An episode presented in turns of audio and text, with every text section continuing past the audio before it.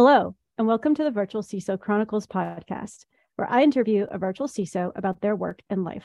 I am your host, Caroline McCaffrey, one of the co founders of ClearOps, which provides software to virtual CISOs that helps them grow and scale their businesses. As experts in this field, we have met hundreds of security consultants, and we keep our fingers on the pulse of the industry. My background is in law with a focus on data privacy and cybersecurity, but I also have a long career working with startups.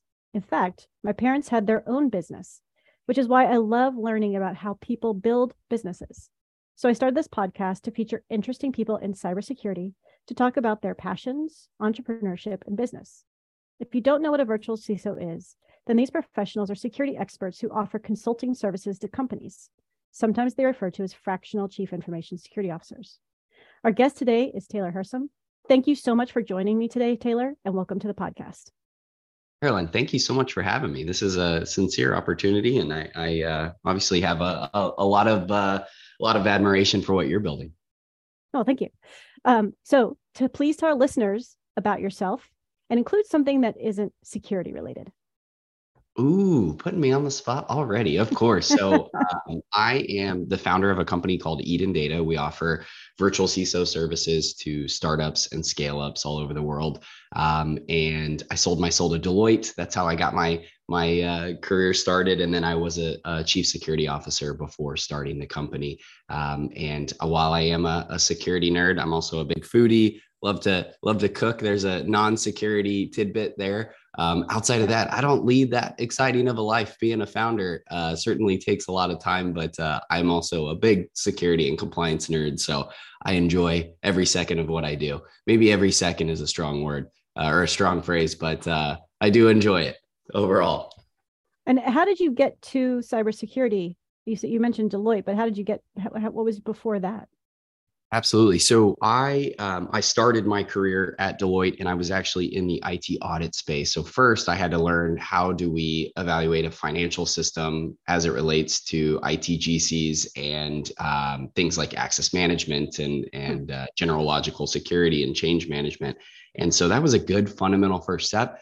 Not sure how many listeners uh, have gone down that path. It wasn't the most exciting from the standpoint of you, are an auditor, nobody likes you, you have no idea what you're doing because you're fresh out of college. And I, I was there for uh, five years and and um, had been able to transition right when Deloitte started to invest heavily in cybersecurity. It was mm. an hmm. easy transition for me for me to go from uh, that that world of of external audit to cybersecurity within Deloitte, and so that was Deloitte is one of the best companies in the world to be able to to have that kind of investment in your career and and be able to um, have a substantial amount of training behind it. So I was I was very lucky at a, a time when cybersecurity was just starting to become popular for uh, Deloitte in particular.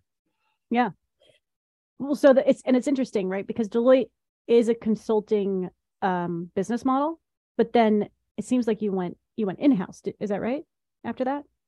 Uh, yes, that is exactly correct. So I, uh, after uh, after leaving Deloitte, I took a, a, chief security officer position for another firm that um, I was both the chief security officer internally, and then we were also building out a model for some of the products that we offered and how we could offer uh, essentially kind of a, a virtual CISO offering for uh, that as an add-on and hmm. so it, it was great exposure to where i got the internal perspective as well as still being able to use some of those consulting chops um, but the honestly with the the deloitte model the way it is you would work on five to ten clients at any given time and so it was a very early uh, exposure to almost what virtual CISOs do these days, where it's very fractional and, and you have to learn many IT environments and many systems very quickly. So, what what attracted you from going to from a consulting position at Deloitte to an in-house position? And it's interesting that it was kind of like a hybrid. Um, but what what what was the motivation behind that? So I think the the biggest motivation, uh, a lot of the the virtual CISOs that you probably interview, there's this there's almost this stigma around virtual CISO. What does that entail? What what kind of credibility do you have to have to become a virtual CISO? And there's a lot of speculation around that. And I felt internally, in order for me to be an effective any kind of cybersecurity professional, I needed to make sure that I continued down the path of being um, a, a, true dedicated security professional versus a consultant that just was perpetually consulting. Um, so that was my main motivation. Being a CISO, that was one of the the biggest opportunities for me to to start getting that that uh, both the the the technical wherewithal, but also the the the clout, the the pedigree. Okay, so that implies to me that you already had an, and this is sort of a question, but also a statement um, that you already had in the back of your head that you were going to go out and start your own virtual CISO firm. You know, I think maybe in hindsight, it seems like that. I certainly didn't have it all figured out at the time, but I knew that I, I had always been a what a, I always called myself a entrepreneur, and that I since college I've been starting up little businesses, so I always had that kind of uh, desire and and uh, nothing ever took off in any real way but I, I did at least have some of the experience and, and the desire to go out and start my own company eventually. Didn't think it would be virtual ciso to be honest. I, I felt like i would be a, a singular virtual ciso consulting a few companies but uh, didn't expect where where eden data is today. Well where is eden data today? And um, what do you mean by you where it is that was unexpected I think that I never had it in my mind that I was going to um, start a, a, company that was going to be a virtual CISO firm that was going to to grow into many employees, and, and many is subjective. We're we're close to 30 on the team total uh, employees and contractors. The security team has uh, 17 or 18 folks on it, but um, even then, I, I didn't have that planned out. I I even when I left my CISO position, I was expecting to take another job and then the world went upside down with COVID. And mm-hmm. it was out of necessity that I started doing the virtual CISO path and, and figuring that out. And that's when I really dialed in my desire to build this into a, an actual company. Um, but it wasn't like I had this planned out many, many months or years ahead of time. Which is so useful for our listeners who are thinking about starting their own virtual CISO practice because you have a very what I would call at this point, having done a bunch of these podcasts, unique story. So you started during COVID, which says to me the business is about two and a half years old. That's correct. Yeah, uh, just over. So I started doing freelancing in 2020, and then I turned Eden Data into a business and hired my first employee uh, January 1st of 2021. Wow. So Okay, I asked this question of everybody, but there's so much to unpack here that I think people would find super interesting. So I'll first ask you the normal question I ask, which is what was the hardest part about starting your own cybersecurity consulting business about Eden Data? Oh, that's a good one. I would give a two pronged answer here. One is that okay. I had no idea how to start a business. And so the inherent Googling of how to get things situated and make sure that Uncle Sam doesn't come after me right out of the gates, that kind of stuff, figuring out how to hire an employee um, but then, of course, landing clients. Landing clients is definitely difficult. They make it sound like, oh, everybody needs a virtual CISO, but the or or cybersecurity expertise rather. But the issue is that uh, not a, a, lot of the world has not accepted that uh, cybersecurity is a necessity yet, and so you're you're out there still having to sell sell and convince your uh, convince other companies, hey, they need at least fractional help with cybersecurity, coupled with the fact that there are um, other virtual CISOs out there that are operating as freelancers, and so you're competing with that market. Sure. What's your what's your specialty? What kind of business do you mostly work with? So far and above, it's startups. I got involved very early on with startups and um, was able to invest in a couple and be a board advisor for a couple, and that all I think that was one of the coolest moments of my career is that that happened accidentally. It happened because I met a few startups and it and it just took off very quickly. Of like I went from being the chief security officer of SMBs and and and even focus on enterprise for my Deloitte days to being involved with startups, being able to invest in startups, not having any background in that, not knowing that industry at all. Um, it all happened within a few months. So um, startups and scale ups is what we focus on and scale ups is just a successful startup that's gotten big enough uh, with multiple rounds of funding um, so hmm. far and above that's that's my sweet spot um, and uh, and i love that market i love it uh, I mean, so do I. I definitely have had a long career working with startups, and I, I do love the uh, the innovation that comes with them. Um, never thought I'd start my own, but here we are. So when you're when you um when you just started getting going how how did you go about finding customers? Anything there? Any advice there that you would give someone who's maybe thinking about starting their own cybersecurity business Oh, absolutely. So uh, I, I used a few different mechanisms. One was just LinkedIn and seeing who was posting for uh, for CISOs. You'll notice LinkedIn doesn't really have um, a mechanism to find a lot of openings for vCISO, and and not many people even use that term these days. So um, at least on on that platform. So it was more of a i would reach out to companies that were hiring for a ciso and convince them they didn't need a ciso that was one mechanism. And then um, also some of these freelancer platforms the the upworks and the Fiverrs not fiverr um, toptal and and uh, there's there's a another one that i'm drawing a blank on but mm-hmm. freelancer platforms is also a great way to to go out and uh, one build a profile but two find opportunities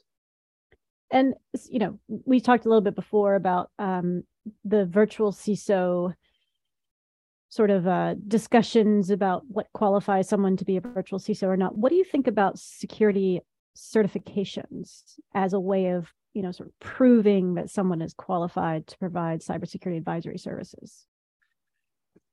I put this as nicely as possible, but I think certifications are a necessary evil, meaning that they bring the clout and the the comfort to uh, someone that's shopping for a, a cybersecurity professional. They want to have comfort that this person has a great background, and certification seems to allude to that. In mm-hmm. reality, mm-hmm. I think certifications are pretty outdated comparatively to how fast the industry is moving, and so it, it's kind of ignorant for us as an as an industry to say a certification that took years to write and is only it only changes every it's only updated every couple years. How is that supposed to be at all accurate to what is going on in the industry right now. I, I, don't think it's the the best mechanism to truly learn, but I do think it brings the clout and the credibility, which is extremely important uh, for a virtual CISO. Yeah, I mean, I, I agree with you. And it's funny because as a lawyer, you know, I've I've had to take the bar exam and and and become a bar yeah. um, certified attorney. But then there's also continuing legal education requirements that I have to meet every single year to make sure that I'm keeping up with things. Is there something right. like that with security certifications where there's a continuous learning part to it?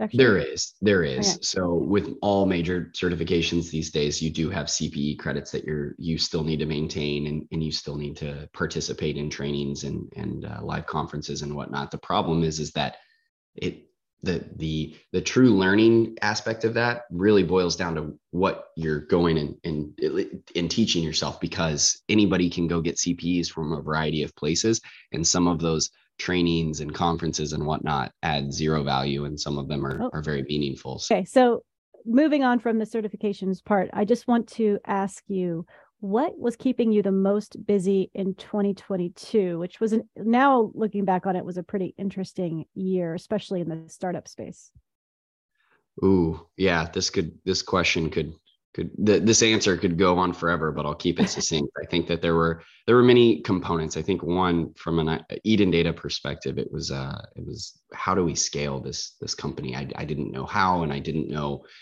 what we were going to become. We were needing to define our mission statement our vision statement. I didn't figure out a lot of those easy things in the beginning uh, and and then we we hit this uh, this meaningful growth phase where it was like you now have to figure this out and so that was one mechanism and then in the startup community as a whole we all know that 2022 started to get tumultuous. It w- went from everybody and their mother could get uh, an investment to it was very hard to, to get investment. Uh, VCs were scrutinizing. There was a lot more, not regulatory changes, but rather uh, customers demanding more of their vendors.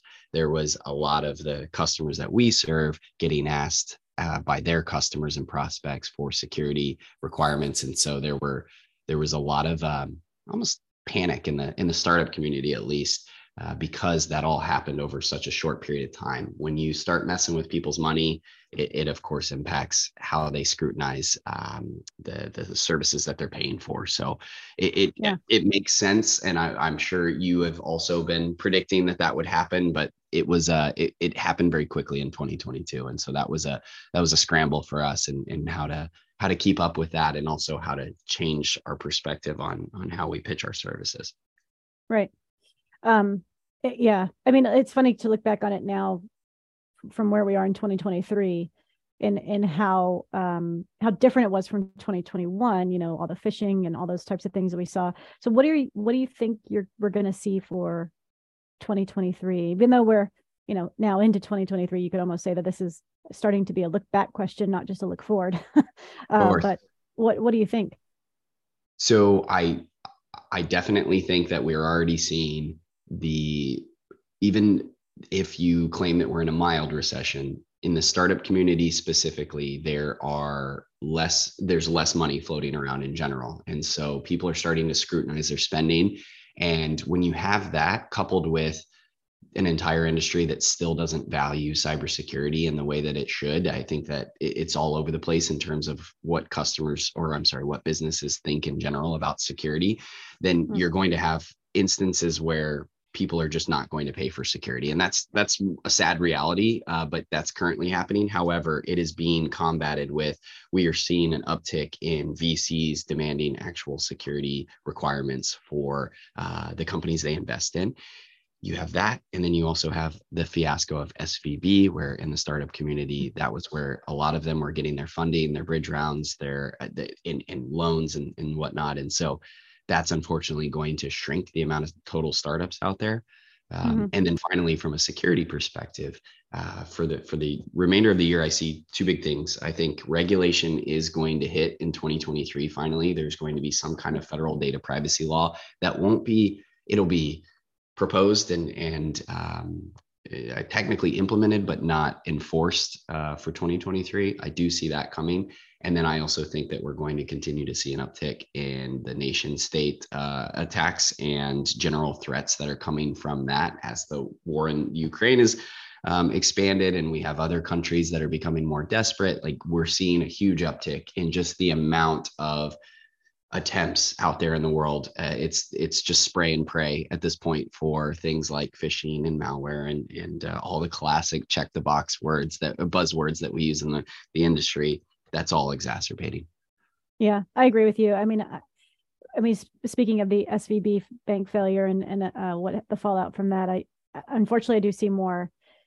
I predict more uh, layoffs, and unfortunately, when there's layoffs, security team happens to be one of those teams that is still considered a cost center and so they get laid off. So i'm i'm actually predicting the virtual ciso community is going to benefit um, from some of this just because companies will turn to you know a, a fractional um, person rather than a full-time in-house hire but we'll see. I i am very hopeful that that is the case. It makes the most sense in the world that that would be an area that expands. Um, it's just yeah. a matter of education at this point. I don't even think, even today, I'm shocked when we talk to uh, startups that they don't always know what the term virtual CISO or CISO means.